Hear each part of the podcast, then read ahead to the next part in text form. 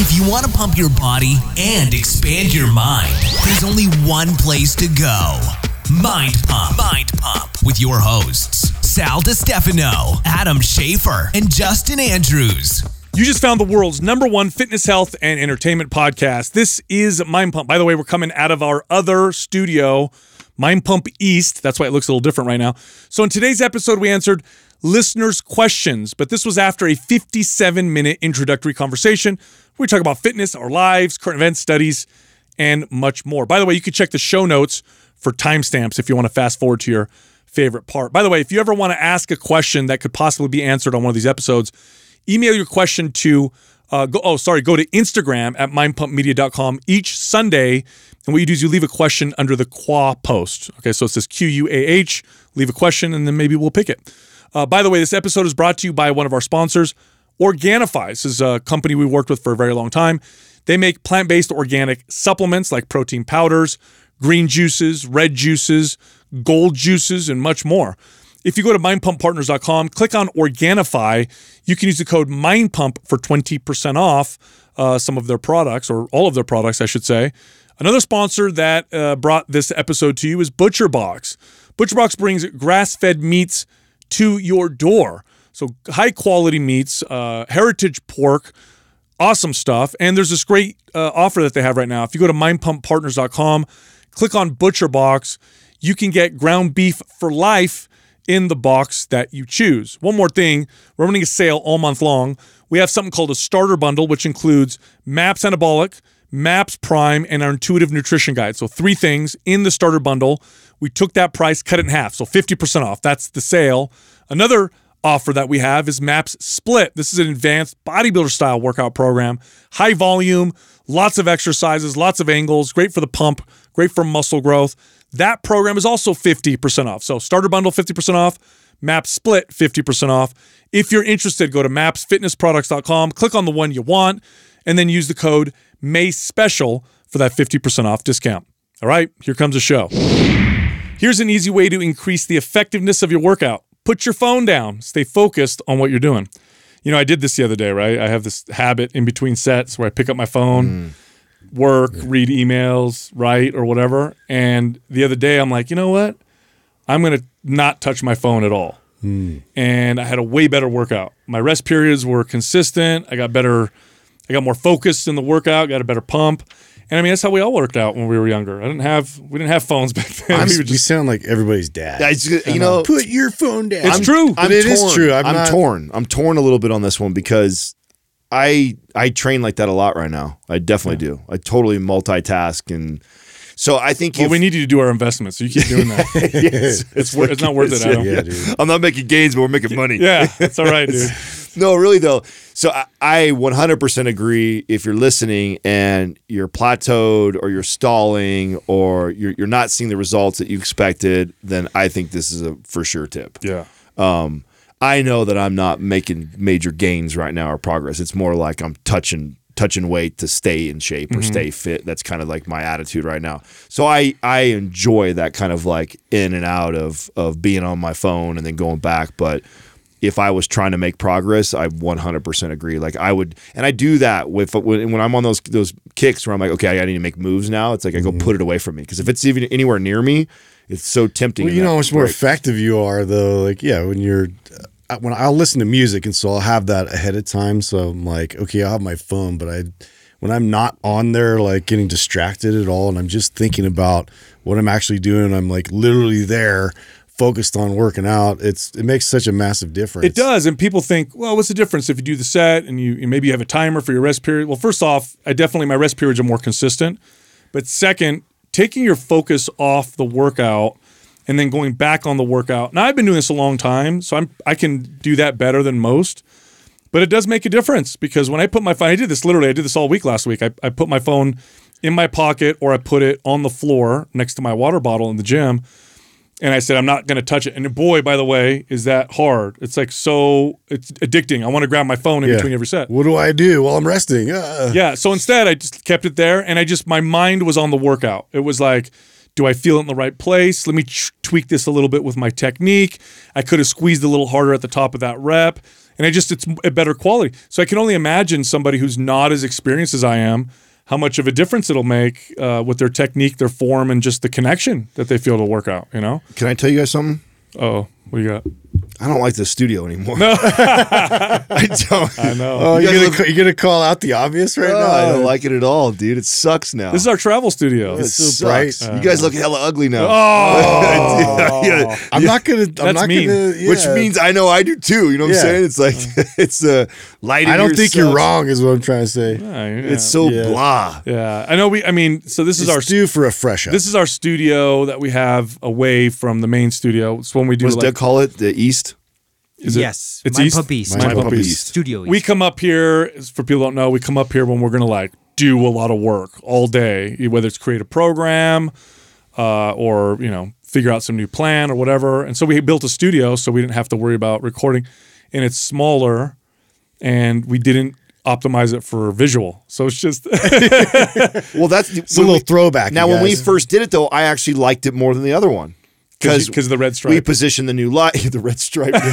Remember really we debated this? off, dude. Hey, do you guys remember that the debate? I was like, "Why do we got a red stripe going across the?" Adam's like, "No, it makes it we look don't." fast. Yeah, to break it up a little bit. Yeah, you know? true. racing stripes. It's the most decorative part of it now. So no, I just I don't like it anymore. I know we don't have all the all the cool stuff. I stuff. like in that it's more spiky. I'll Duh. give it that. Hey, our most viewed. I don't know if it's still true, Adam. You're you're the most in touch with our analytics. It's are up our there. top viewed videos still the ones from the studio? It's up the the, the one where my beard is long. Yeah. Yeah, where I look, I, I was like 20 more pounds because I'm like slushed over. Bro, I look like I look like a Sal's. Sal's all skinny and overgrown, dude. He looks. I he look like looks a, I look like a homeless. he guy. does look homeless. you did like a homeless werewolf. Like, I didn't get a haircut for a long time. My beard was so long. It was terrible. Today I did an interview. I was on uh, Jordan Sh- uh, Syatt's podcast. Shout out to him. Great trainer. I love Jordan. And uh, yeah. I didn't real. I didn't pay attention. I had on my Adidas. I have this Adidas like uh, I don't know what you call it, like jumper suit, like jacket thing or whatever, and it's got the red track jacket Yeah, there you go. Yeah. And I'm, I, and I could see myself on the screen because it's virtual, and I'm like, I, I matched the walls. I'm like, Jordan, I didn't plan this, bro. I look the same. Yeah. I know, dude. Camouflage. It was hella funny, dude. You guys, uh, I messed up the other day, and I'm going to bring this up, even though you guys are going to razz me for this, for uh, Jessica's Mother's Day. How? Well, you at least remembered it, this right? is the best ever, dude. dude, so bad. so is this all like just last minute decision making? No. that, that's screwing no, that's up? that's what makes it even worse, dude. I I like two weeks before, I booked flowers for Jessica to get there on Mother's Day. yeah. and we're having a baby girl because that's what we know we have. We have the name picked out already. I hope she doesn't get mad, but uh, Dahlia is the name that we want for this girl. So I'm like Dahlias, and the reason why we picked the name is both of us like Dahlias, and we also like the way it looks with the H and everything. It looks really cool. So I'm like Dahlias. It'll come from my son Aurelius. So it'll be like, hey mommy, happy Mother's Day, whatever. First of all, it doesn't even get there on Mother's Day. It's delayed, so it gets to the night after, and it's fake flowers. They're not even real. No, dude, it's fake flowers. did you just not read that part on the website, or did know, they? Dude, I have the worst. It's like my love for you, honey. It's forever. Yeah, That's Yes, it, dude. just put the spin on it. They don't die. The irony of this story was when I asked him, like, really, did you, our flower place was like that? He goes, no, I didn't even use our flower. I'm like, we're sponsored by a flower company, I know. and this fool uses somebody else's company. I'm back. So I'm. it so serves you right, Yeah, dude. I No, know it dude, is kind of deserve- karma. I went. right? So I went back to From You Flowers, and I'm gonna have. May, hopefully, this episode doesn't come out um, before she gets them, but we're, I'm gonna get her some really nice, real dahlias. Not that. Fa- it's a freaking. It's so. It, by the way, I don't remember the picture looking like this. It's like a box with fake flowers and a candle. It looks like something you would see at your grandma's house. I'm surprised you couldn't tell on the on the on the website. No, I don't know, dude. I've been under a lot of stress.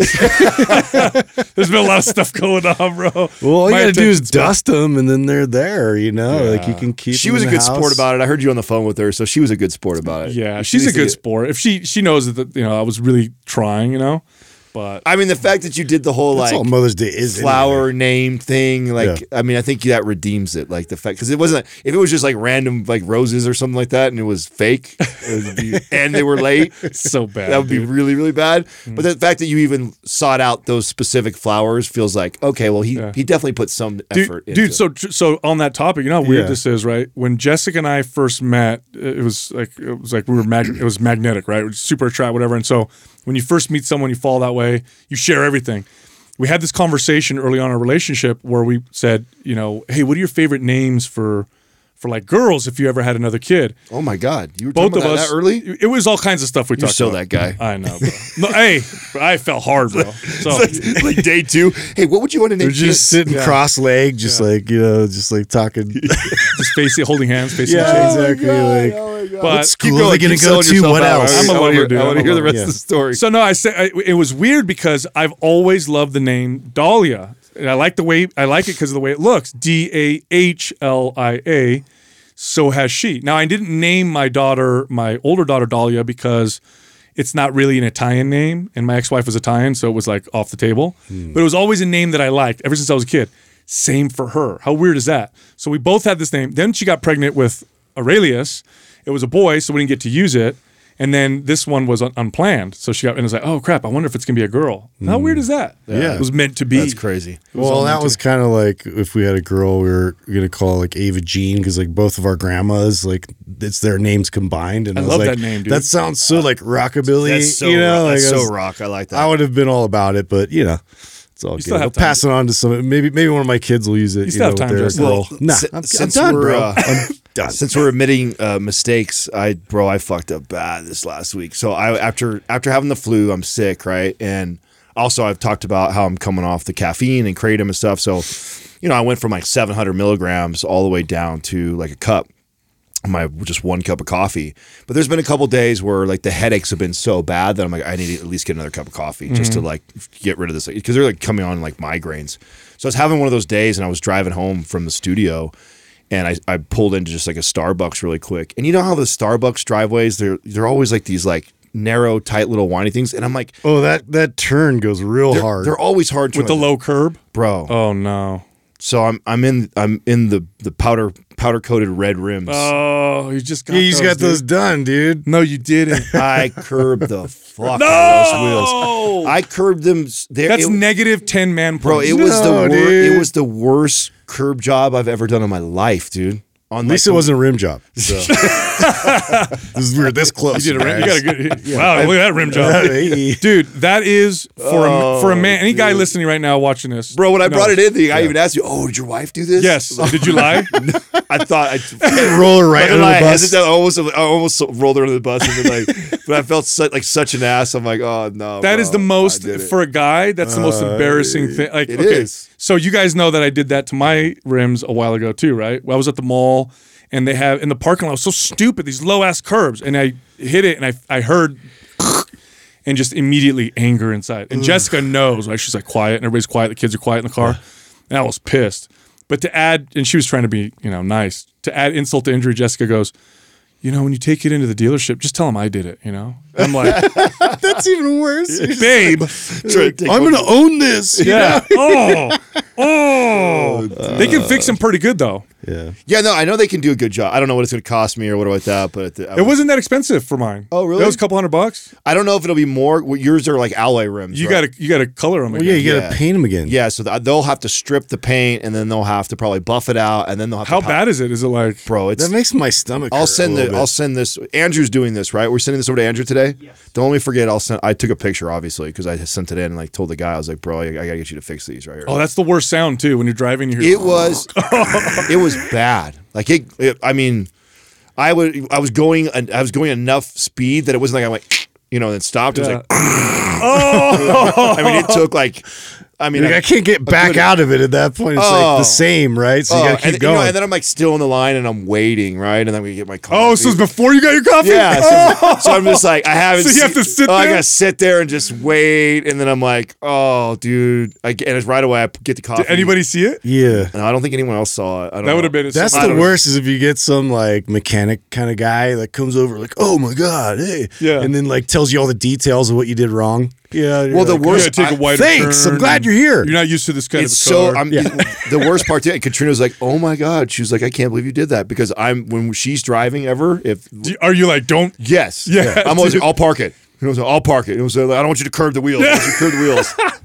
You're like, Talk listen, babe. I know, I know what I'm oh, doing. Dang, dude. And the worst part about it is these cars have hella sensors too, so you can like cameras and shit. So it's like, yeah. That's the It ruined my day for sure. dude. I mean, it was already bad enough. I got a headache, and that's why I'm in there. And then that just was like to top it off. Bro, like, there's the only thing, and again, I did the same thing. The only thing worse than that would be if if you were startled next to your wife and you had a high pitched scream. There's nothing that would be the worst. That would be worse. Besides that, you know what I mean? Ah, you know what I mean? Yeah, Oh like my a God. spider just comes up. Ah! Ah. Oh. I definitely, I was by myself in the car. I definitely was like cussing and screaming. Give me your man was- card I right was now. I mean, there was, it was like, it was one of those ones that was so bad too that like, there's been times where I've like hit something and you kind of hear it and you're like, oh, maybe it's not so bad. It's like maybe a little nick or it's not too bad. You know, it's like, it was like, there was, I'm, I'm like praying, going like, maybe, maybe just me. I was like, no, this is bad. What is it about that? Like that you just feel so unmanly when you do something wrong in a car. You know what I mean? Is it just because we're expected? Like, Yeah. I remember when I was at- when They I look was at you for all the answers, dude, and you're like, eh, then you're just like revealing how much you don't know. Yeah, it's true. I admit it with the with stuff in the house. Oh, I don't know. admit it. I've that's that's a, a you know domain. I'm Dude, trying I- to keep I- that illusion. I remember once I was w- working with my dad, and he's like, "Hey, can you back up the the work van up into this thing, whatever?"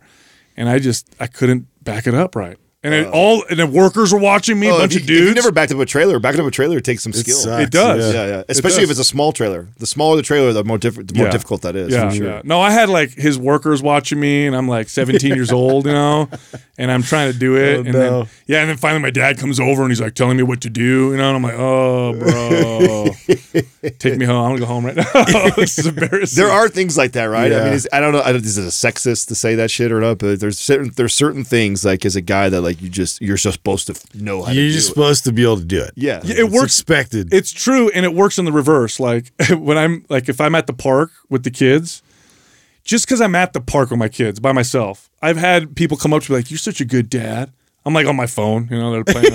just because you're there. yeah, like way, kids. way different expectations. You know what I mean? Yeah. I have, Oh. yeah, I have like friends like they're you know they're divorced or whatever, and the dad shows up every once in a while. Play, yeah, he's, he's, he's a good. Yeah, you dad. push a stroller around. Yeah. that, You're so He shows up twice a week. You know what I mean? Man, we got low You do standards. so much. Yeah. Yeah. Oh my god, you're here. You got a good husband. I saw him wash dishes one time. Yeah. You know what I mean? It's like whatever. He didn't dude. even leave. Yeah, anyway, he's dude. still here. Hey, so uh, pat ourselves on the back. We we apparently the launch of the new green juice flavor crushed Oh, yeah, with yeah. Organifi. Oh, yeah, yeah. Yeah, so I think we either pr- Well, presented thanks it to our well. awesome fans, of course. Yeah, no, I think the flavor's crushing. It is. Yeah. It's, I love it. That's really good. It tastes really good. Yeah. I don't know what magic they do with their stuff because even the regular green juice is incredible. It was already amazing. yeah. It's, But the- it's super refreshing, dude. The, was it crisp apple? Right? Did I say it right? Yeah, right yeah. order. I always say apple crisps. Crisp apple. Really, really good. and they gave us our report. We get reports from our sponsors, and they'll tell us, uh, you know, how our fans like a product or not, or what's going on. And that one just it, it's it's like what is it like triple? yeah. Triple what normal response? Yeah, no, it flew off the shelves for sure. You know, speaking of them, I'm glad you brought them up. This is all personal. I get whatever we'll have it on the podcast. Where are we at with um you working with them? Uh, the last the formulation that you were doing is Yeah, that, no, is that it's- postponed. No, that- no, no, no, no. We're that's gonna yeah. mhm. Okay. Yeah, I can't talk about what it is though. Yeah, no, I know you can't talk about, it, but I I, I knew that w I there was rumors that uh, that um, the the girl that was helping. I'm not going to say her name because I don't want to roll her under the bus if she can't be if we can't talk about her or not.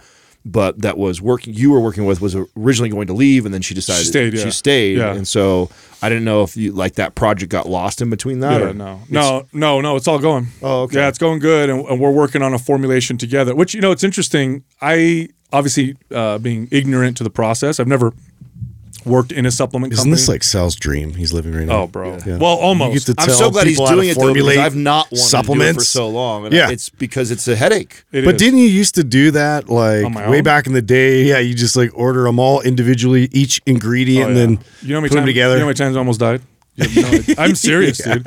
I combined when I was a kid, and I I figured out supplements, or I should say, I my addiction to supplements first started. I bought chemistry uh, books, and I learned about combining certain ingredients. Where, and I combined a bunch of stimulants uh, one time.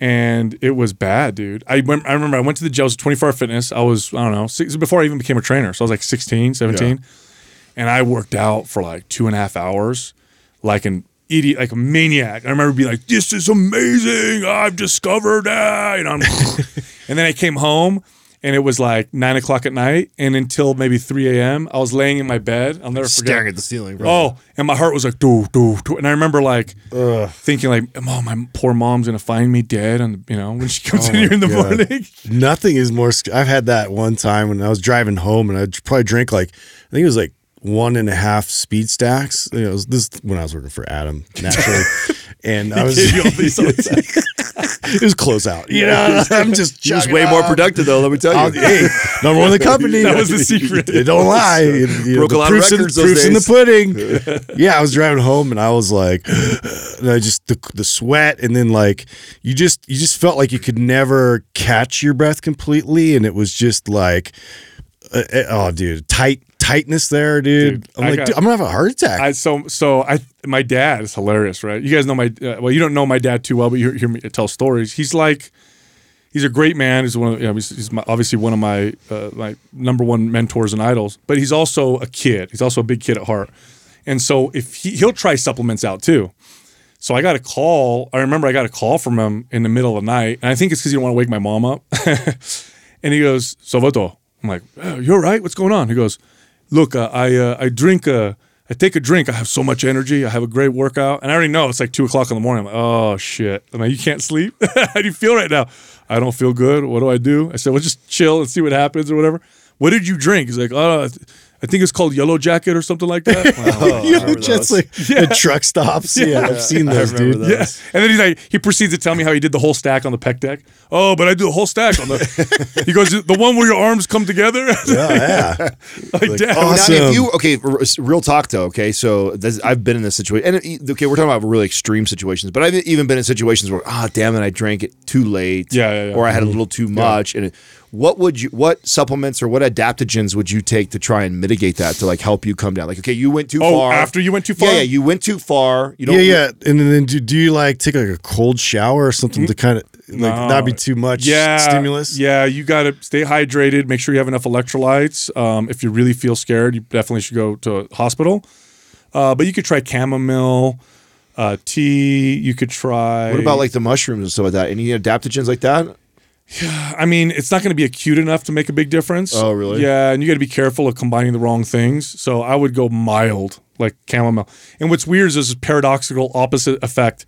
Sometimes if you go too crazy on stimulants, where Yeah. you take something that you think is going to bring you down, and it actually brings you up. So really, the best thing you could do, it's like it's yeah, Yeah. it'd be like too eating You just got to ride it out for the most part. it's like right? eating too strong of an edible. Like, Yeah. oh, well, okay, You're in it. Yeah, Yeah, you're in it. wait a few hours now. Yeah, yeah. There's not much your you way could- out of it. Yeah, there's not much you could do. at Oh, that interesting. Point. I've always, I've, you know, I've never asked you that. I've and thought always- about that I've- too, I've thought about it too, where it's like there's been times where I'm like, damn it, what do I do right now? And uh, chamomile tea is something that I would do at Yeah. night, but I actually would have thought to take like an ashwagandha or would have done something like that to try and mitigate. I don't know how effective it would be, and I also would be worried about, like I said, like a paradoxical effect on the body. I know that, believe it or not, benzos, right? So benzodiazepams. I, I hope I'm saying right. Like Xanax can actually cause these paradoxical opposite effects where someone will take it and get severe anxiety. It's not. It's rare, but it can happen with some people. It can be quite uh, quite dangerous. So I don't know. But yeah, we're we're working on a supplement together, and I'm I was obviously ignorant to the whole process. Like I, my dream is like I'll just put what I want in there. I want this, this, Yeah, that. yeah, Yeah. You know, Forget that they have to have margins. Oh, and that's have actually profits. taste decent. Yeah, because yeah, Here's this- you'll sacrifice There's this exotic day. supplement no one's ever heard of. You know, this ingredient, but they have to find like the suppliers. We have to. Oh, can we get it in time? Is it going to mix properly? Is it going to taste like Can garbage? you get it organic and purely sourced? yeah, so we had to work around all that, but what we've got coming is going to be uh, it'll be pretty fun. I think that's the mistake a lot of people Yeah, that's think when it comes to supplements. Even when people critique certain supplements, Mm-hmm. and oh, this is whack. It doesn't have this or it's that. It's like, dude, you you can't have your cake and eat too. You can't ask for a product to be nineteen dollars, Mm-hmm. Yes. and then you want all these things in it, or else what you're probably getting is someone lying to you. Correct. So you have to keep that in, in, into consideration that like these products, when you have all these expensive things inside of it, it, it, They're should be a, it, yeah, it should be a red flag to you if you get it for like Bro, the, also the best price. Do you remember that drink? Okay, so in the gym, I don't. They don't even have these anymore, really. Remember in the gyms how they would always have big fridge with like re, like ready to mix or excuse me, ready to drink mm-hmm. drinks that were in there. Yeah, like the ABB stuff. Yes. Yeah. You guys remember Blue Thunder? Yeah. Uh-huh. That had everything in it. You look at the back, like, oh my god, it's got everything. Like it's got it's got nothing. It's got a little bit of everything, a lot of caffeine. Yeah, is what it's got. Yeah. But I remember drinking that as a kid because I was like, I've read about all these supplements. It must be awesome, you know, but not really. Anyway, speaking of blue, uh, I watched. Did you guys watch the? Oh, you did with me the trailer for Avatar 2? Yes, Have you, you didn't see it, huh? I did see it. It looks. Uh, it's gonna be visually awesome. Well, it's, v- yeah, like very visual driven, which was the Yeah. first one was very much like a. I mean, it'll be cool to like. You'll have to see it in the theater to really get the full experience, like an IMAX or Yeah. something, uh, or maybe like like in a VR situation. I don't know, like something like Immersive. emphasis. Yeah, immersive because it's honestly the the storyline. We'll see how it all plays out. I'm judging early, Dude. but it just like doesn't look like it's all that. I mean, uh, I haven't seen anything, so I'm I'm just going to make a prediction that it'll be flat in comparison, just because Avatar was such a big deal because of because of the the visual effects at the time. Yeah, Yeah. and it, the imagination that went into it. That's too. right. A whole new yeah, the- world. The, and- the, the storyline was creative. It was it, it was the the effects that they did like they killed it and it was so new. So unless they have some new effects that are going to blow you away, it's going to be hard to rival. Yeah, it's true. the Yeah, and. I'm Team Human, dude. We talked about Bro. this. Like the, the guy sells out the human race for these blue alien, getting some blue alien tank, basically. That, it's, uh, why didn't anybody He sold talk the about whole that? human race Okay, so out. I didn't like the first one. I liked the first one, but I also didn't like it because, yeah, I know the freaking humans on there are exploiting the planet and they're all bad people or whatever. It's your, it's still you're humans, bro. Just because you want to bang the They're blue one you. chick, Yeah. you left your human. You, you fought and killed all the humans over there. I was like, dude, what a traitor! yeah. It was terrible. it had Yeah. some political undertones in it for sure. of course. Well, it's could you- very environmental, like driven storyline. Well, speaking since you guys are going to go controversial stuff, I may as well Oh, here we go. drop this. Uh, so I wanted to I wanted to talk to you guys about the six year old that ran the marathon. There's a lot of heat uh, uh, around it. Like a lot of people. Like shouldn't be doing that. Yeah, even uh, definitely in the fitness community too. There's a lot of people posting about it and saying that it's irresponsible. I don't know, man. There's some six year olds make a lot of electronics overseas. They work really hard, so I got some crazy stamina. no, I'm just kidding. I'm, I'm just. I mean, Like, where do you so I, I mean, I have I'm I, I have mixed feelings on it, right? So I think my I I know my initial knee jerk reaction, uh, because I know that we're always like trying to get people to like calm down with like the extreme running Yeah. stuff. So my my initial knee jerk reaction is like, oh great, you're you're getting this kid at six years old to adopt these behaviors early, Yeah. and I'm sure this kid's going to get extreme later, and so that's my knee jerk reaction. And then I kind of settled down a little bit and read the way the article was written, and it says that the it's not like the parents persuaded or forced the kid to run. The kid wanted to. And then I started to think, okay, I don't know what mom and dad do, but I would imagine that, you know, my son's going to grow up watching his mom and dad play basketball all the time. And at a very young age, mm-hmm. five or six, is probably going to want to pick up a basketball and throw it around because you see mom and dad do that all the time. So if mom and dad are these like big time marathon runners and it's a passion of theirs and they incorporate it as a family thing, it's not weird to me to think that you have a child who's six years old who has been doing maybe some of the runs with them and says, I really want to do this with you. And then what do you do as a parent in that situation? yeah. what I- was it that Tommy? I forget his last name. The the mountain climber guy. Um, Caldwell. Caldwell that um I mean his parents right were like always taking one of these like crazy climbs and things and like crossing over uh cliffs and like like re- like he was just used to like being around that environment Yep. which you know made it so it was just like it just seemed like a natural progression for- Sometimes kids um, have such a deep, like immediate crazy passion for something yeah that I think you can definitely you don't, you don't want to push them too hard, but if they love it and you monitor them, I think it's okay. Mon- I mean, a marathon sounds extreme to me, right? But I'm trying trying to imagine if I had a six year old who was like, "Please let me do it. I really want to do Yeah, it. I I, love it." And I'd It'd be hard to say and I'd be like, okay, I'm going to run with you. Yeah. I'm going to keep an eye on you and then see how you So the, the critics I saw were saying things that the, the kid actually struggled to finish it. So I now I don't know how much truth it has. I don't know what the definition of struggle looks Yeah. like. You know what I'm saying? Like, does that mean? It, I mean, it's hard. It's hard for anybody to run. A yeah I'm like what, what point does that right. bring And, up and and is and is and we yeah, like what level Of of, course it's struggle? gonna Bro, struggle, I've seen. I've seen adults run marathons that was real dangerous. I Well, yeah, no, I've seen adults have to crawl over finish lines. They poop their pants- Yeah. poop yeah themselves on bleed yeah Yeah, so we've crazy seen, stuff happens So I I mean, I think that's where the the critics are coming from is that it is a very extreme version of that sport, and it's like you know maybe the more responsible thing to do would have been to run a half marathon or do some like 5K, Oh, 10K okay. type Yeah. stuff. So I'm like new to this whole article because you guys read it. I didn't. I didn't know much about it. But uh, so this was like zero to. I just want to do this marathon. Probably not. There's no way the kid would even be able to do it if they didn't run a lot. Well, that's what I'm wondering. Yeah, I don't know. So it didn't go into detail about like the kids' training leading up to that, which we don't know, right? Yeah. Which is also why I think it got a lot of criticism, is because you're you're right. The, we what we don't know very well could have happened is the mom and dad have been running with this kid for the last year and a half and training up to that, and then the kid was Look- conditioned to handle that. I Yeah, know. look, I, you know, when you look at some of these phenoms, uh, Mm-hmm. these these athletes that grow up and just are incredible, like uh, the the Williams sisters, Yeah. or um, Tiger Woods. Tiger Woods, yeah. What you have is a combination of a kid that has incredible passion for whatever it is. They love it. They just hmm. and if anybody singularly focused on this Yes, thing. and anybody who has kids, like you, you, you know this. Like sometimes they'll get into something, and it's like you, it's like they're so into it, it's insane. My son, when he was little, my oldest, he was so into Thomas the Train, like it was insane. He could tell you, he named every single one. He could tell you their stories. It was it was wild, and I didn't have to push him to do it. So you have these kids that are super, super, super passionate, and then you have parents that encourage it, take them to practice, and then you develop into these you know, extreme athletes. I don't know. It would depend on the situation. Like if I had a six year old that was like, Dad, please, like, oh, it's my favorite thing. I love it so much. And I could see the joy in them. Then what I would do is I would try to be like, all right, let's make sure that that they don't hurt themselves and they do this kind of the right way. I wouldn't try to push them. So I don't know what the situation Yeah, is. it's hard because the things that we're all bringing up as examples, um, although they're related and they're similar, they're still they're a little bit different. Like as far as the extreme of it, right? Like marathon running is pretty extreme.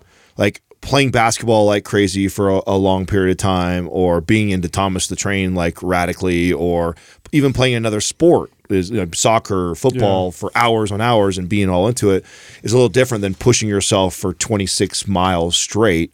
So I think that's where the controversy is, Lang. It's like nobody's nobody's nobody's saying anything about the Serene sister, the the uh, the Williams sisters playing tennis, you know, till midnight every night with their dad and doing. I mean, you guys which is it. extreme. Yeah, very extreme, very very extreme. But is it as extreme as running 26 miles straight? I don't know. I mean, how long does it take them to do it? Four hours? yeah, I don't know. So I mean, those those girls were playing. longer than that. You think so? Yeah, well, it's a what's it? 26 th- miles. How long? How long? I did. uh Let's see. you ran? I ran a half marathon, and it You took. did you really? Yeah, I did. Wow. Yeah, I know. Believe it or not. Like when you're 16 or something? No, no. This is when I was in my. Uh, you tell the audience about your running uh, your running deal the other day. oh my god. yeah. I got. You know sell- what? Can I sell you out? Dude, Yes, please. it's all right because you're on the same boat. uh, you know, if, if you don't pra- hey, if you don't practice a skill, you lose it. We had such an old man conversation off air the other day. I never run, right? I, I don't run. I stand my ground. No, I never run. And I was taking mail across the street. There's like a mail place across the street from the studio, and I was walking across, and cars were coming. So I like ran across, and I was like, as I'm doing, it, I'm like, I don't know how to run anymore. Ah! My body isn't responding. Like, oh, that feels weird. Oh, if I push too hard, something's gonna break. Oh, dude. So I'm gonna start incorporating a little bit of running. Cause I don't want to forget how to run. You know, I don't want my body to like forget how to do it. Yeah. So. No, that's how the conversation started. And then I was like, dude, I, you know, okay, so I'm not that bad, but I have felt these moments where I have like started to run and I know I have at least another two or three gears, but I'm afraid.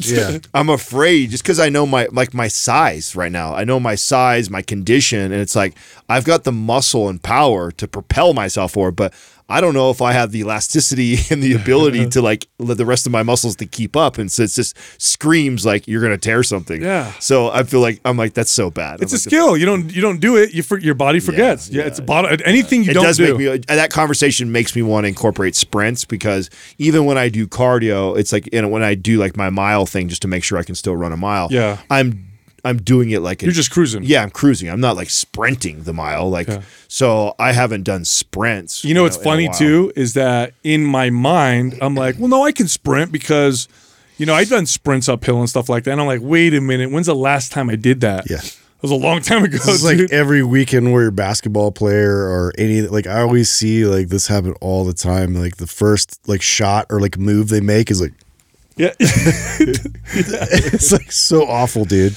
I know. Yeah.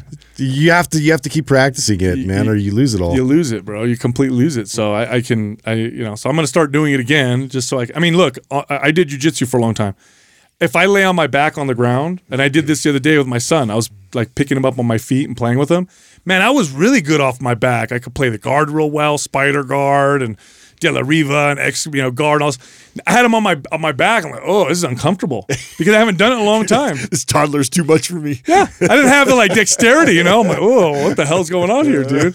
I mean, you know what? Too, it has to. It probably feels exaggerated for you right now because you're at some of your biggest right now, as far as muscle wise, too. I'm well, not weight, but yes, Yeah, muscle. not weight, but muscle-wise. I'm only two, like two thirteen, two fourteen. I've Yeah. weighed a lot. Yeah, been- yeah. But you're you're lean at two. I Yeah. mean, you're you're lean and muscular right now, so you have a very and that's kind of like. I'm I'm definitely my athletic body is like 190 205. Really? Yeah. And I'm walking You're around 230, right? Yeah, 225 230. So I know and and I'm not training that. So it's not like I can't get in that It's, condition. you're in a different body and you haven't practiced. it. yeah, it's like screams like I'll hurt myself. Yeah, my try to- athletic body is like uh like one eight like one eighty seven, you know, something like that. That's where I feel really good when I was grappling. Yeah. So I'm like, well, Jesus, I'm like thirty pounds heavier. What about you, Justin? What's your Two- athletic body? 210, probably. Really? Yeah. What are you, two seventy five right now? At least. 280. Shut up, bro. No, you are you are you even you're not even are I'm you like 225, maybe. You're a good way right now. Yeah, like I, I mean, I've definitely, I haven't weighed myself in a long time, but so I've, thick. I thick.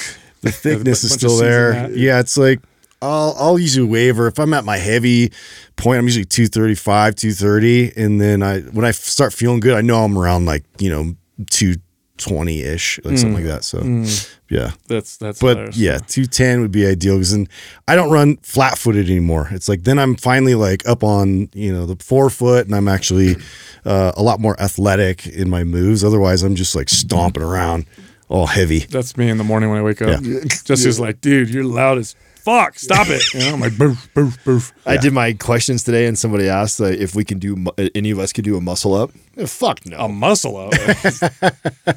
I used to be able to do those, but yeah, Really? but who cares? Yeah. no, dude, I'm muscle up, bro. I can do a pull up. I can do a push up. Does that count? You combine the two? I mean, I haven't had to jump over any concrete walls anytime recently. So No, I doesn't mean the goal. benefit I mean, honestly, yeah, the it's good goal. for getting over fences. yeah, Yeah, I mean- you're running from cops. yeah, running from cops. Yeah, it's, doing it's that. a good skill to have. Yeah, no, the goal is like health. I like in the, in the mental effects. Really, I just like longevity and mental effects right now because my focus is there. It's Li- not listen, necessarily the truth the truth is this. This is what happens. I know right now. We, I know we're probably gonna get all kinds of criticism about what we sound like, but We're just honest. yeah, the, the reality is that you you're going to go through these different seasons of your life, and I know myself too. I know I'm going to get on a kick where I'm going to want to look a certain way, or I'm going to want to move a certain Yeah. way, and that that's what I love. And I think I think you have to be flexible with those journeys and seasons through your life to be able to make it a lifelong pursuit. hundred percent. If you're if you're what are you gonna be? make Max, it interesting. If you be max performance your yeah, whole if life, If you're super mm. focused on, on on one aspect of training all the time, and and even if you crush it and you're great at it, like it's all you're all about looks, or you're all about performance, you're all about lifting heavy, or Yep. you're all about your sport, like you know that that stuff eventually wears down on anybody. I don't mm-hmm. care who you are. Eventually, like you will move out of that season of your life, and if you were so married to only that way of training, you're going to have a really hard time adapting to the di- the new season of your life. Like mm. somebody was just asking me that about also on my questions about you know, does my training look like what it looked like, or does my training look anything uh, like what it used to look like when I was competing to now when I have a son? I'm like, oh my God, no, it's like nothing like that right Yeah. now. It's totally different, but I could still maintain a very fit and healthy physique. Sure. But it's different. I, like my goals are different, and I'm okay with that. And it doesn't mean that I won't maybe get a kick, you know, down the road where I want to do that. And maybe my son gets a little older and he starts getting into lifting, and then I, it kind of mm. lights a fire for me. It's do always something. there, which is cool. Yeah, and you can oh you can you can always mm-hmm. get that back and, and or whatever that pursuit is. But I think that's what happens is I think so many people they identify with a modality, a way of training that they think is like, oh, this is me. no. know if you want, if you This is want, my identity. you want only. a lifelong relationship with exercise, it has to improve the quality of your life, and it depends on the context of the of your life in the moment. Do I need stress relief? Do I need uh, mental effects? Oh, is it a time now to go for PRs or maximum performance? You know, oh, I got a lot of stress right now. Maybe this is something just to keep me, you know, going so the stress doesn't overwhelm me.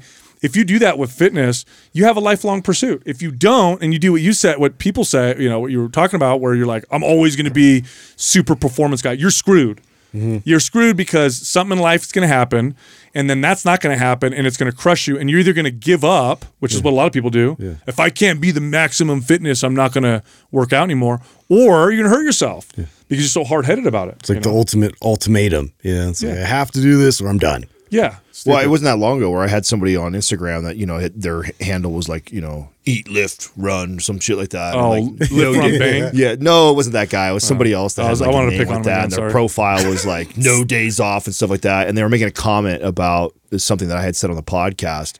And saying something about how I make excuses about uh, Oh, my workout routine and stuff like that. That's how you know that somebody doesn't have a lot of exercise wisdom. well, I mean, it's like you, you know, is that how you look at that? Like you look at my my journey of sharing with the audience of like where I'm per- personally at and how I'm lifting as an excuse, like because I'm not pursuing this this one way of training or I'm not lifting seven days a week. Like, man, you you've definitely got a lot. And it was a trainer, right? So it was somebody who was like a new trainer. Who's like still in it, and they're in that phase of their where it's like it's new. They are training seven days a week, and it's so like it's all about discipline and consistency, and that's Yeah. like that's their messaging. that they're doing. Hardcore. Yeah, it's like Or die. it's like yeah, I, yeah, I remember that too, kid. I, remember, I remember thinking that's what it was That's like. cute, like, noob. Hey, speaking of kids, did I show you guys? I got to pull this up. Did I show tell you guys the latest statistics on um, like how much sex kids are not having these days? I say Oh. kids. It's actually not kids. Yeah, Check. let's. Yeah. So I've seen this stat. It was young the, adults. It Bro, was, this was in the let's rephrase Washington that. Post. it was in the book, um, the one that was written by uh, Jean Torre, I think. Um, Oh, I know what you're talking about. It was like uh, uh I, I, iPlug or iGen. iGen. iGen is the book, and they went. I love that book because it went over all kinds of studies and stats. And I remember reading this one, and I was like, "Oh, Well, this wild. is weird. So this was a general social survey. This was in the Washington Post. So this is the share of men under age 30. So we're not talking about kids. Under 30 who report zero female sex partners since they turned 18. Okay? So from 18 to 30. So that's 12 years, okay? 27%. no way.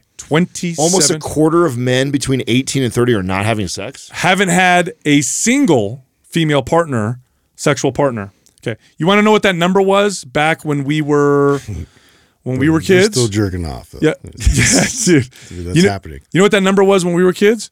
Like 7 to like 12%. Are you reading that right? That's what it says. So, I, I mean, am I, and am I interpreting that correct? That Yes. I mean, you're basically saying that men between the ages of 18 and 30 right now, The share that- of men that uh, almost a quarter of them, More than a quarter. oh, 27%. oh, 27, they said 22. No, 27. More than a quarter of them are zero are having female zero sex. sex. Yes, since they turned 18. Yep. Now, now let's. I- I'd Is like that to. many virgins out there? That's interesting. I don't know if they're virgins, but it's just they're not having sex at all. Oh. So, I spec. I mean, we could speculate. I have my theory. I, I have a real strong theory on this. I think pornography has really caused some serious damage. I really, really do. I think it's. Uh, Well, the book iGen got into some of the things, and they attributed it. I, I wish I remember all the things. I do remember one uh, right off the top of my head. One of the things is just simply uh, living at home longer too. So I mean, it's kind of hard to go have sex. Yeah, when you bringing live somebody back. Yeah, Yeah, when you live with mom and dad still, and you're Does 26. that stop you guys? No. It, did- it stopped me. I didn't. Yeah, I wasn't having. Oh yeah, sex. you were a virgin for a long time. Yeah, yeah, so- well, you did a lot of other stuff though. It's- it's Yeah, very- I mean- well, I mean, that, Very sneaky. but I mean, You- that, was like the classic uh, Christian. Like we didn't have sex. But we did everything. everything else. else. Heavy petty pot. Uh, no, so there, there was a, there was a couple other things. I wish I remember all of them, but I do remember that was one of them. Was like the kids aren't leaving home either till till way later. Um, I think that the information around getting someone pregnant and STDs and stuff like that is more prevalent now than it was before too. So I think that I I, I, don't You, disagree with the porn thing. I think pornography's had a huge impact. I think it's. I just think it's a lot of these. Okay, things. then what do you guys think about? So I just read this article about a Utah uh, college. I think it's Westminster. I think that's what it was called. But the college has a course they created on the art of pornography. why. Why? I Like bet so? that class is full too. yeah, right. It's I mean, like you would, I would have taken it. Come on. I'm an easy A. It's just yeah, yeah. How do, Do you your homework, teach okay. that? Like, and so they literally were saying that they watch it in class and then they pick it apart based on the cinematography or whatever, like artistic angle they can First of find all, from this. first of all, I could not imagine being college aged and being in a classroom with women. So you got g- girls and Yeah. guys in there, and we're all watching porn. Yeah. and talking about it. That's You're like, right. if my Yeah. kid signs up for that, I'm like, no, no, you're not doing that. No, I, I think it's had a, a profound impact on culture. Oh, you know another one they Yeah, attribute to is also just online dating in general. Yeah, That, that like they don't meet in person. yeah, that stalls a lot of people. Yes. they, be, because you can. You know, oh no, there's no. Oh, they, this doesn't match. This doesn't match. This. Doesn't Well, you match." would think you would it would be more sex because of the opportunities. Well, yeah, you would. You can think- find what's wrong with them right away. That's why. Yeah. That's and that's what they're saying is that you. So you would think that there's more success, b- and and there are a lot of people that find marriage and stuff like that from online dating, but it's it's easier to just oh like okay. If you meet someone right like in like our time, you see them, you're initially attracted, you go over say hi, and that's enough to take the have the courage to say, "Can I take you on a date?" or whatever, and then you go find out about them on the date and you go and maybe you, you end up having things you like you don't like but uh, the online You're like, I'm already here. well the,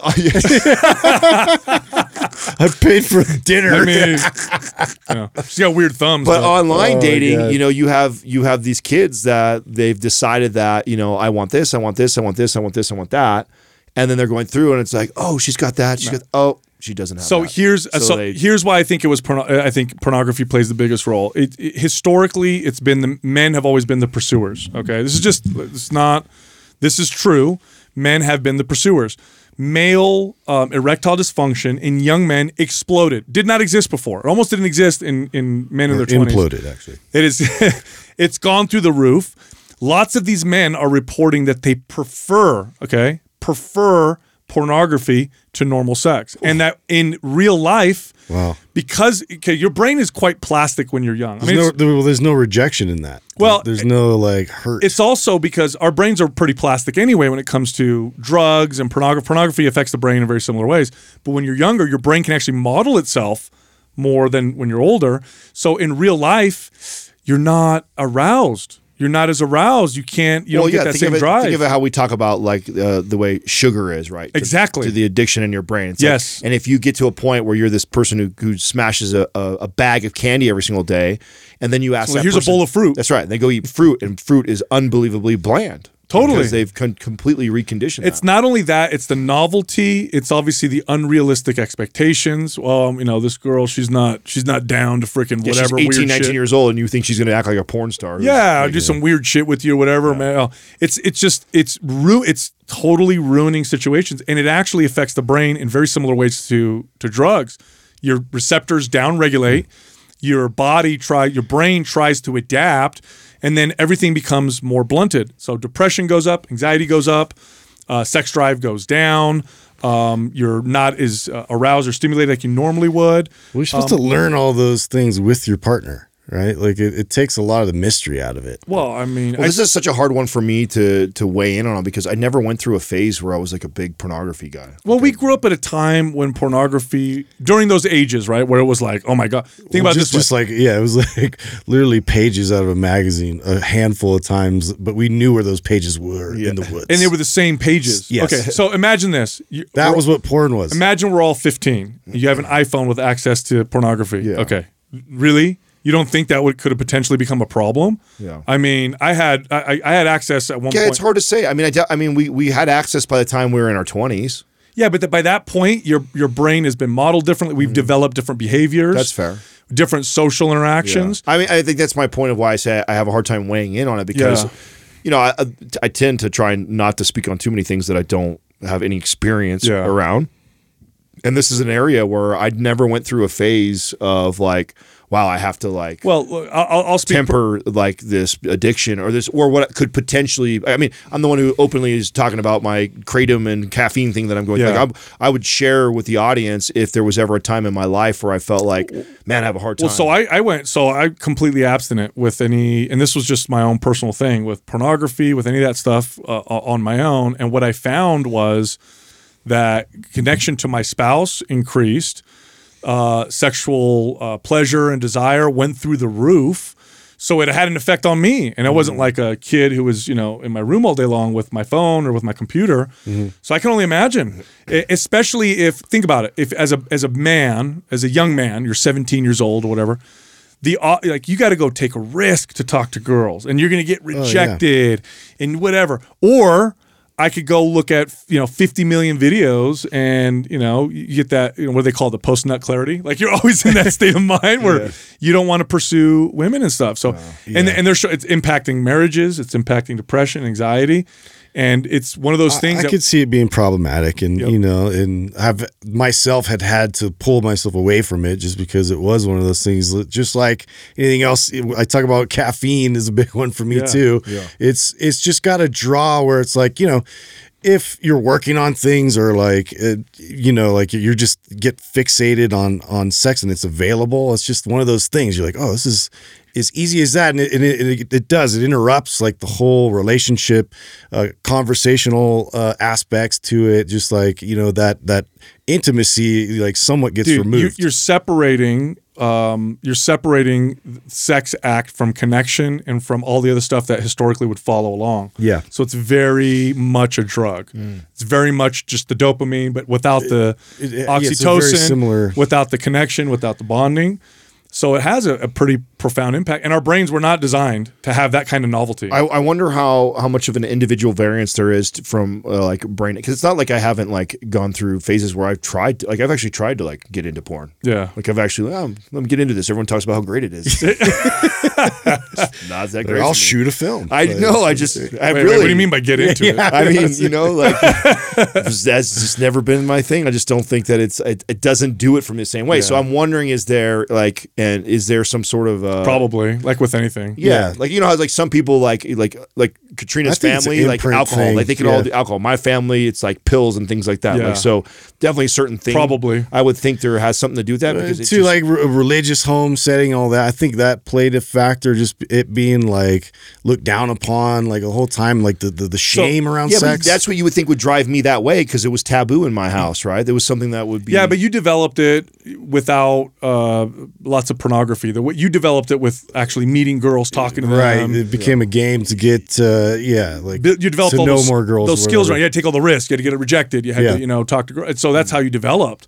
But I, you know, because of that chart, I was actually reading research on this because now we finally have some research, and these these popular pornography sites um, are reporting less and less interest in conventional pornography. So like normal sex, like all gets the weird stuff. bro. It's all this weird. Which like, goes right back to my my analogy with the sugar. It's like it gets more extreme. Yeah, like you start off with just like one candy, or and then the next thing you know, you're eating like the super sweet stuff, and then a Next whole thing you know, you're snorting pixie sticks. what the hell's going on? All right, I'm gonna I'm gonna make a quick. Let's get out of this real Yeah, quick. yeah, Left get out of I didn't even look over at Doug. It's like- One of our sponsors just got listed. I forgot where where it was. I'm gonna find out uh, the place it was. It was just listed. oh, Jackie sent that over. yes. What was the um, title of that? Butcher, Butcher Box. box, yes. One of the best places to work. Oh, Yeah. cool. Uh, oh, Inc. Best. Uh, so it's inc.com, inc.com. Best workplaces 2022. And Butcher Box made the cut. So apparently it's a great place to work for people. Did you know what? Not to hijack Butcher Box commercial, but Organifi's won that twice also. That's all great. Yeah, You It's so- know- it's such a it's So such a- cool to see our partners in the Yeah. that, a that lot of people, you a lot of people don't know what our process is when we pick partners. It's not like, hey, how much will you pay us? Yeah, we'll do it. It's like you're interested, or we seek them out. Do we like your product? Do we use it? Mm-hmm. Then we got to meet the owners. Do we like them? If we don't like them, I don't care what you're selling. I'm not going to work with. It. And then do we go and meet the team? Do we like the team? Ooh, it's a good environment. And Butcher Box has always given us. I mean, just it's just great. Oh, they over deliver for us. over deliver, It's over awesome. deliver. No, no, no. I, I love them. Oh, you know what we should do since you're talking about partners? We should uh, make a correction on something because you did uh, you did fire some people up on the forum about the public goods comment you made. Oh, did you see that? They said the prices went up there as well, and this and that. Yeah. Generally speaking, this is, I still stand by what I said. Generally speaking, subscription services, because they don't have as many middlemen, and because they already collect a fee from your subscription, they are more protected from uh, inflation. It'll be a better option for sure. It's generally speaking. Now you can go on a, I don't know, on a- you know, yeah, Costco could have a specific sale on one product to draw people in, or Safeway or whatever. But when you talk across the board, subscription services are going to be more resilient. To, Well, I think that was the problem they had with that statement you made was that, it, generally speaking, in this case, it wasn't true. I think a better way to say it would be this: even with it going up, it's still cheaper than anywhere else. that's what I'm trying Yeah, to say. That's what I would say. Yeah, that's what I'm trying to say. Because It's still the best option right, because their right response now. back was like, Yeah. you know, the percentage of increase was a significant. Yeah. The increase was as much or more than what they see in the grocery stores. But my point that I, when I commented, I said, well, where can you find razor blades for Yeah. four dollars anywhere? Yeah, like, yeah, yeah, yeah. it might have went from for two dollars to four dollars or whatever, it was. You know, increased by. That's 50 my point. Like everything's going to get touched with the supply chain Yeah. issues. Everything's going to get touched with inflation. Butcher Box sells meat. Meat is getting hammered right now. But if you look across the board, yes, you can find specific singular sales like the grocery store. Like, oh, you know, uh, ground beef for sale. You know, whatever. But if you look across the board, subscription services are way better uh, suited to weather the storm. Their price is probably going to still go up too. Was it one of you guys that was predicting the meat or told me about the, what were they? Somebody said there was an economist on Twitter. I forgot their name. I follow them, but they said, "Oh, expect uh, red meat to cost five times as much Five within the next couple of years." Yeah, Holy cow! I know. You know, the- Literally, We're, we're gonna buy some cows. Well, I mean, I think we're we're finally here, right? We've been we have been going back and forth and you know lightly debating uh, the correction or the recession Oh, for the last two or three years, and I mean, I think we're officially in it, the beginning of it at least. Yep.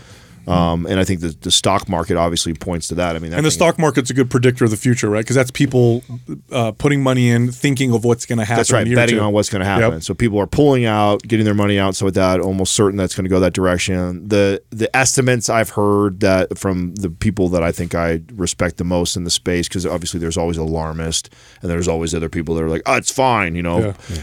Uh, 10 to 30 percent in real estate Wow. over the next you know 16 to 24 If you're a months. home buyer, that's good. If you're Yeah, in the market to buy, potentially you know it's gonna it's gonna be an interesting uh, dynamic right part of what's gonna cause that because we're still we're still for the the people that are still uh, bullish on the real estate market because it still is moving relatively quick. Is it because the supply is still the low? supply is still low. Um, but Nobody's they, building. but they predict i mean they are. They but they're just it's slow because of supply and demand stuff and lumber and everything like that but it's catching up right? Um, and i i think a good place to watch is idaho. Um, the all the stuff that I've been watching for the last couple of years, Idaho was building the fastest and was going to catch up to the demand. Oh, I see. So they'll meet the they'll meet the demand the best. Yeah, so it, when the correction begins to happen, which I, I believe we're we're starting to see that, um, they I believe will will feel it the most first, and I think that will give you an idea of what the rest of the country will probably look Well, like. Well, here's So what I learned. My prediction. Here's what I learned in 2008 when that happened. Um, I mean, I already owned my home, and so we, we kind of weathered the storm. But I remember 2008 happened, massive crash, and then there were all these investors who had money ready, and they went in and bought all these pri- all these homes at low prices. I remember that, yeah. So that would be the position I'd want to be in. Is like, okay, when it hits the bottom, let's go buy things. when the interesting part about that is so the the like I said the the range is 10 to 30 percent 10 the the conservative people are saying we're going to see a 10 percent hit the more aggressive people are saying we're going to see about a 30 percent hit you know say the houses go down 30 percent they're still more expensive than what they were just two years ago that's the part so when the 08 crash we saw like 50 Yeah, yeah, 60 percent reduction you saw homes cut in half you know and like lose all kinds where that's why i mean uh, obviously a lot of people will call this a crash too. I mean, I call it more of a correction probably coming, um, you know, or a mild recession. I don't think it's going to be an 08 crash. So it's gonna it's gonna be a little bit different, and then interest rates will be high. So you I, I, I don't know if we'll see the same flood of cash buyers like we saw before.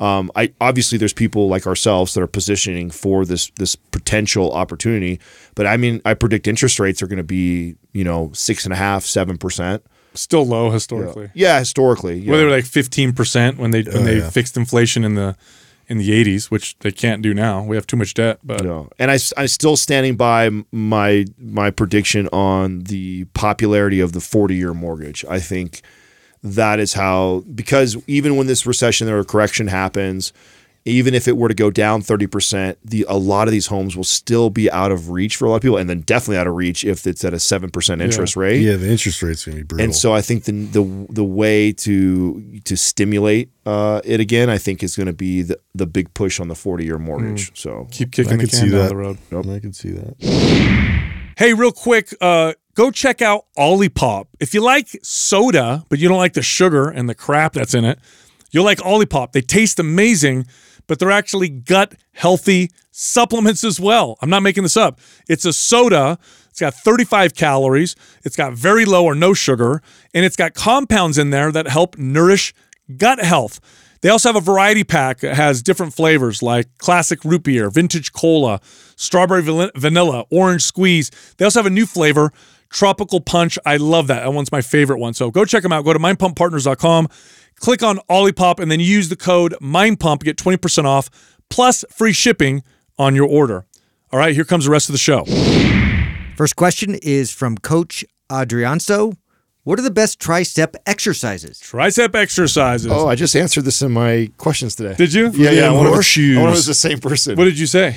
Uh, I said dips and in clo- and close grip bench press. Yeah. That was my quick generic answer. Yeah, Yeah, those you know, good. I remember reading an article when I was a kid. It was Flex magazine. Mike Matarazzo was on the cover. So he's, he's passed away now. Big, massive arms, and it was like best arm exercise. And in there, I remember them saying the tricep makes up seventy percent of your arm size, and I was like, what? Everybody focuses on the bicep, so I'm going to build up my tricep. But anyway, I had a bunch of exercises and stuff, and I agree with you. I think dips are incredible. Close grip bench press is incredible. No other exercise ever packed on as much muscle and strength in my triceps as those. And then if I go isolation or single joint, um, I love a good skull crusher and an overhead tricep extension. Those are my favorites. I want, well, let's expand on that because I want to explain to the because you you just kind of went over grazed over something really quick, uh, or glossed over something really quick that I think not, maybe not everybody understands. And I've I've been critiqued before for some reason by some fitness dorks that think that the, the, the, the close grip bench press is not uh one of the better exercises for it, and I think you're an idiot if that's the case. Uh, the close grip bench press and the dips, what makes it such a, a powerful, you know, mass building for the tricep is it's a compound movement. Yeah. They're both compound movements, which means you can end up loading them way more. Yeah. What you can do on a dip and a close grip bench press, you're Anything talking you can load more, yeah. You could be that's right. build size. 200 plus pounds I can do on those things, right? So Yep. my body weight plus carrying another 25, 30, 40 pound kettlebell underneath me. And then I can do a close grip bench press with 225 Yep. plus on there. I mean, if you can get to that place, you can put on serious size. You're not doing a skull. Most people cannot skull crush what they can No. in close bench press. Yeah. They can, No. and and a lot of these idiots that try and make this argument when I make a statement like this is they always refer to the dumbass the muscle activation shit. which- EMG shows activation or whatever. That doesn't tell you a whole lot. I mean, that tells you something, but it doesn't tell you a whole lot. In the real world, these exercises just work. Compound lifts just Yeah. do. They're damn active, but the force demand isn't quite as substantial. And, right? then- and then there's So- there's still a caveat to all that, right? Which is if you only do close grip bench press and dips all the time, then skull crushers will put on the most mass. yeah, and also so it, keep that in mind too. and So- also I'm not saying we're not saying just do those. Right. The answer to the question you're, is you're asking the top tier ones. That's it. What are the best, right? So, and you know, here's a tip that will really make a difference with tricep development. If you want to pick a combination of exercises for your triceps, pick them based off of elbow position. Meaning, if I do dips, like body weight dips, that's basically my elbows at my side. Then I want to pick an exercise where my elbows are in front of me. A close grip push up will work, and so will a skull crusher. And then third, an exercise where my elbows are up by my head. So I'm doing an overhead tricep extension. That lengthens the triceps in different ways, and it's a different type of tension versus five different versions of press downs where your elbow is at your side every single time, or five different ways of doing skull crushers where your elbows are on the same position. Well, I loved weighted dips, and you know, and that's something I always incorporate. But I also love to really stress them out with instability with the Olympic rings. Oh, A- hell yeah. and the depth that that provides. So the to your only point reason why I don't bring that up low- is that you don't see a lot of them rings, or else I would agree with you that that would. trump I that. know it's not. Yeah, it's like, oh, go do some. You know, it's like not a lot of people are going to pull that off, but uh, they're really challenging. But I mean, it's to me that's like the ultimate of uh, what I've experienced in terms of growth in my tricep. Oh yeah, it's the, the, the best. And and here's a good combination exercise if you want to have fun. You could do a skull crusher uh, to a close grip press with your with the same weight. So once you fatigue with your skull crusher, then bring it down the same weight and do close grip. It's a nice combination. Also, when you do a skull crusher, there's a couple different ways to do them. Um, the way I like to do it is I like to not bring the barbell down to my forehead. You like behind your head. I like to bring the elbows back a little bit and get a, a, lo- a larger range of motion, Mm-hmm. and then come up. And then here's the other thing: people screw up with the skull crusher. They don't squeeze hard at the top. Let me tell you, you add that hard squeeze at the Oh, top. that lockout, yeah. very, very different. But there, I mean, there you go. And I'll tell you what: look, powerlifters have some of the big, biggest triceps in the world, and they do some isolation exercise, but a lot of it comes from just bench press. Yeah. bench press and close Bench grip. will do it. Yeah. I mean, at one point, I made it like a mission to see how strong I could get on the close grip. I got up to 300 pounds, and my, I mean, I, my triceps always responded well, but I nothing built my triceps like that. nothing came mine too. close. Next question is from Lance R. Meyer. I've recently added heavy dumbbell far- farmer carries to my workout. Does adding them to the end of a full body workout make sense as a finisher? I'm a new lifter looking to pack on muscle. I mean, you can do them at the end, but Or the you- beginning. At the beginning, Yeah, that's- is that- really the beginning I- so okay so it depends on like how, how i use it like if i was like uh, like let's say we're all lifting together and we're like challenging each other like how much we could carry farmer carries like i would do it at the end of the workout but if i was like trying to like Like he's a gasser. yeah it's like Yeah. like trying to gas out just see what who, how heavy we can get on it I wouldn't do that pre-workout. Pre, I would be more form technique and trying to like activate everything yeah. to prime. That's where I see the most value with him. That's what I think Yeah. too. So, I, so I think that's uh, that matters. And the reason why I want to make that clear is because, of course, on social media you see a, a lot of people doing stuff like this, and, and and a lot of people are always showing off how much weight they can do. And so, if you attack it with the idea of I'm going to try and see how heavy I can do these farmer carries, Yeah. if that's kind of your way, because and there's there's value in doing that. So I'm not going to say that's bad. But if you're going to do that, I would put the end of the workout. If you were going to do it the way I like to use them, and I think you guys probably use them most of the time, Turns everything on. Yes, it wakes the entire body up from head to toe. Yeah, I totally agree. Uh, I, I do, however, program it a bit differently with high school kids, and this is just really to reinforce posture uh, after they're in a bit uh, a, a certain level of fatigue. Oh, I see. So, So you do at the end of the workout. I do at the end, and and really like I'm strict with the way, their posture and like where they're tight and where they're not, and I'll tell them like as we're going through.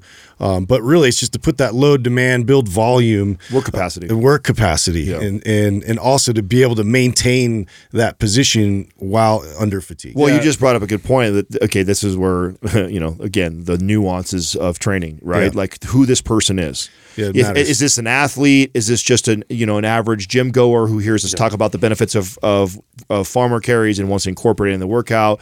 Um, you know, or is this like a football kid, like you're saying, or is this a guy who's trying to actually be super strong and doing farm? There's there's a lot of different ways to use it. None of them are wrong.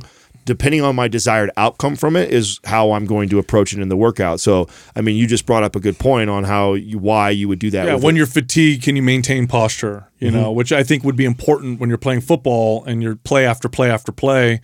You your stability goes down. You're gonna get hurt. You know, and that's what happens at the end of the game. I would assume. I've seen. Yeah, Yeah, personally, I like them at the beginning. If I'm going to do farmer carries, I do them in the beginning, and if I'm going to make them like part of the workout, workout, like when I followed MAPS Strong, I went heavy. I got up to 455 pound heavy trap bar. Those are fun. And m- m- my my here's the funny thing. So you'd now expect they're scheduled on the They are. off foundational days. Though, well, so they're called work sessions, Right. and the work sessions are hard. they're Ass harder than the workouts. Yeah, Yeah. but I mean, I think that's important to know because I think uh, would you do that right before you go into like a bench press and a deadlift? Well, so or- it's programmed in there as a foundational exercise because strongman competitions involve Yeah. carrying heavy things. Yeah. So I'd They never compete with it, yeah. I'd never programmed it like I either programmed it as a way to turn on my CNS or as a way, like you said, to work on my posture, but I'd never made it like a like the exercise of the workout or whatever. With MAPS Strong, I did, and I had some. Re- I expected my traps and some of my back to develop. Did not expect my biceps to grow, and they did because of the tension of Yeah, holding them in that sure. lengthened position. in, in an isometric position. Oh my god! And I felt my like the day after. You know when you do it after you work out for a long time. You guys know this. You ever have a workout and the day after you're like, oh, that made me grow. Like I could tell Yeah. that did something. It was like that with those heavy farmer walks, and and they're programmed in that workout. It's that is like the one of the core por- parts of that workout is the farmer carries. yep. Next question is from Billy Zaremski. What's the best way to get your quads engaged if you're having a hard time feeling them when back squatting? Yeah, you know what's funny? Didn't you just get somebody who asked you this the other day? I did, and you know, okay, so there's Or there's a live person. caller. He Maybe? was a live caller. It was a live caller, yeah. right? There, well, we were talking about pre-exhausting all that stuff, but there's a person in They're this. glute dominant, which is like uh, Rare. yeah, rare. Well, there's a person in this room that's like that with squats. It's Doug. Oh, Doug is all look butt when he squats, and he's always talked about getting. And so, what did we do? We elevated his heels. One of the easiest ways to get your quads to fire hard with a squat goblet is, squats. is to put a, a block under your heels because then you get more you get more knee moving forward, anterior, yeah, more into quads. force, yeah. You can also the old bodybuilder trick is you put a block under your heels and you get a more narrow stance. Now you're really getting some hard quad activation. Now the tricks that we talked about in the past episode were do you know isolation exercises first, so like leg extensions first or sissy squats first. right, try and turn them on first. Yeah, but if you're doing squats and you're like, I want to feel some of my quads, elevate your heels, bring your legs closer together, and that's a, a becomes a quad squat. I mean, you really feel it. You could also do. I mean, you could do uh, a little bit of an elevated heel with a forward lean and a Bulgarian squat. oh, You know, nasty. Yeah. You so so elevate the so obviously Bulgarian squat, your split squat, your split stance, and when you go down, you know, hold the dumbbells, lean your chest over a tiny bit, and the heel is elevated, and you'll. Oh man, Just focus on front squats for quite a while. thank know? you. That Yeah, too. I was just gonna say that. Get focused on that. A lot of people avoid them like the plague. That's a good point too. I know this person is asking, how do I the back get squat. my quads to fire more on the back squat? But there you go. Like, how about bail on the back squat? the front. For, No, you're gonna. it- Why not just let go of back? And th- and I do this for a while. Like, there's times Mm-hmm. where I'm gonna kick. If I know I've been neglecting the front squat, I'll completely bail on the back squat and not back squat for a while, and only front squat when I squat. Yeah, front squats have to be a real front squat. Has to be one of the most underrated or underutilized exercises. It's hard, It's but- so functionally driven. bro. I tell you what, man. Old school, right? Old school bodybuilders used to do back squats and front squats in the workout. That's how they would combine the workout: back squats, front squats. And I've done that before. And that's brutal. Front squats toast the quads. They hammer the quad, especially, especially if you elevate the heels a little bit. I mean, it Mm-hmm. will get those quads on fire, especially if you're glute dominant. By- By the way, this is more rare. It's usually the other way around. Usually people are like, how do I get my glutes to fire more? Yeah. Yeah. When I squats. But like I said, we, uh, we did this with Doug recently. He was like, my, my quads, I want to build my quads up. My butt keeps growing. And Adam's like, no, keep the butt growing, man. Yeah, yeah. No, but we said, It looks hey, great. Don't looks stop the magic, Doug. Yeah, no, but we elevated his heels and, you know, he, he- he got some good results from it. It's awesome. Next question is from Spencer Antifave. You guys have shared studies showing that you need way less volume to maintain muscle and strength than to build it. However, I still feel like when I cut volume any more than one half, I lose muscle and strength. What's up with this? Yeah. Well, first of all, cutting your volume in half uh, or up to, or even a quarter, that's pretty good cutting volume to not notice those effects. But here's what happens, and I, this used to fool me all the time, and it still can if I take days off. You don't feel as pumped. Yeah. So you feel smaller. Also, strength. Strength is a skill. If you cut your volume down from a, a fourth to or a fifth down, or you bring it down way down, even if you keep the same amount of muscle, you're not going to be as strong because strength is so much of a skill that if you don't practice certain lifts often enough, you're just not going to be as strong at them. So You know, I in in his defense, um, I really didn't notice this as much until I until I had been lifting for well over a decade. Oh, good point. So like it, it I didn't I, I probably can totally relate to how he feels right now in the first 10 years of lifting because it did feel that way. And That's a good I, point. and I'm sure you're right. Half of it was probably psychological, Mm-hmm. you know. Maybe some of it was a little truth that I wasn't being I wasn't able to do it. You know, maybe my training 5 to 7 days a week gave me the illusion that I had more muscle than I even really technically had, Mm-hmm. right? Um, so there's probably a lot of factors that were in play uh, in my first 10 years. It wasn't until I got beyond that first decade that I really start to notice this that like, and, and I, I used to say this all the time. I mean, Katrina and I have talked about it in just the 13 years we've been together is like, you know, isn't it so cool how we can kind of fall off and not be consistent and yet our out of shape is better than what our in shape looked 10 years Yeah. ago. And that's a testament to all that muscle that we've built over those years that we've been it's it'll it'll hang on. I'm unf- I'm not familiar with any studies that have been done on this. I would love it if there were for someone to share them, but I doubt it. But I 100% believe that the longer you keep muscle, the easier it is to keep muscle. So if you've built, if you just built 10 pounds of muscle and then you lost it, you'll gain it back That faster. sounds than- like a Dr. Andy Galpin study. totally. Yeah, I was just He- going to say that. I wonder if he has. I'd have to ask him. I wouldn't be yeah, that would be a surprised. good, good- you know, and to that point, um, I tell you what, n- the biggest leap in my entire training career came from my competitive day, the competitive run. I had never trained so consistently, put on so much muscle than in those three years. And after those three years, I've like It was I- easy to keep Oh them my up. god, it's Yeah. like I, I haven't seen under two. I used to struggle right before competing. It was hard to still keep over two hundred pounds.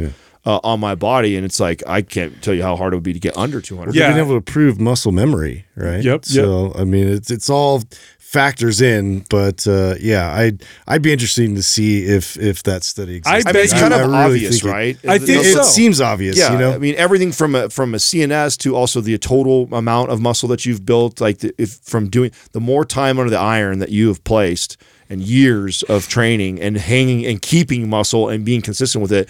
I think the easier it is going to. Yeah. If so- you're a relatively new lifter and you hear us say that, and it's like, bro, you've only been lifting for a couple of years. Like, In other words, like if you gain 10 pounds and then and it takes you a year to gain it and you lose it, you'll gain it back way faster the second time around. However, if you gain 10 pounds and keep that 10 pounds for 10 years, yeah, I bet you you lose it way slower. yeah, it's like hardwired. It's like a part of who you are. And I 100% look. Well, who's I- another good uh, example? Remember Pokolsky? oh yeah, He had to try. trying to lose. Perfect I mean, example, yeah. the guy had trained so hard, so consistently for so many decades, and I remember the first time we were talking to him off air, and he was just like, "Bro, he's like, I'm trying to lose 100 pounds." He's right like, I'm trying to be a yogi. yeah, he's right like. I'm like, eating what? once a day. Yeah. I'm like walking all the time. I'm barely lifting. Like, and that guy couldn't lose, mu- couldn't try, couldn't lose muscle if he tried. it's stuck on him. I, So- I remember when I met an old, it was like an 82 year old uh, man. This is when I had my studio, and he was eating breakfast next door. He to be next to a breakfast place, and he walked in because he saw the kettlebells and he lifted it up. He started messing around with them, and I said, "Hey, you like these?" You know, and I started talking to him. I thought he'd be a client maybe, and he go, and he had a Russian accent, and I and he goes, "I used to you know lift with these all the time." And I looked at him, and he's got had these like, and he was like eighty. I asked him his age, so that's why I know. He had these meaty ass forearms.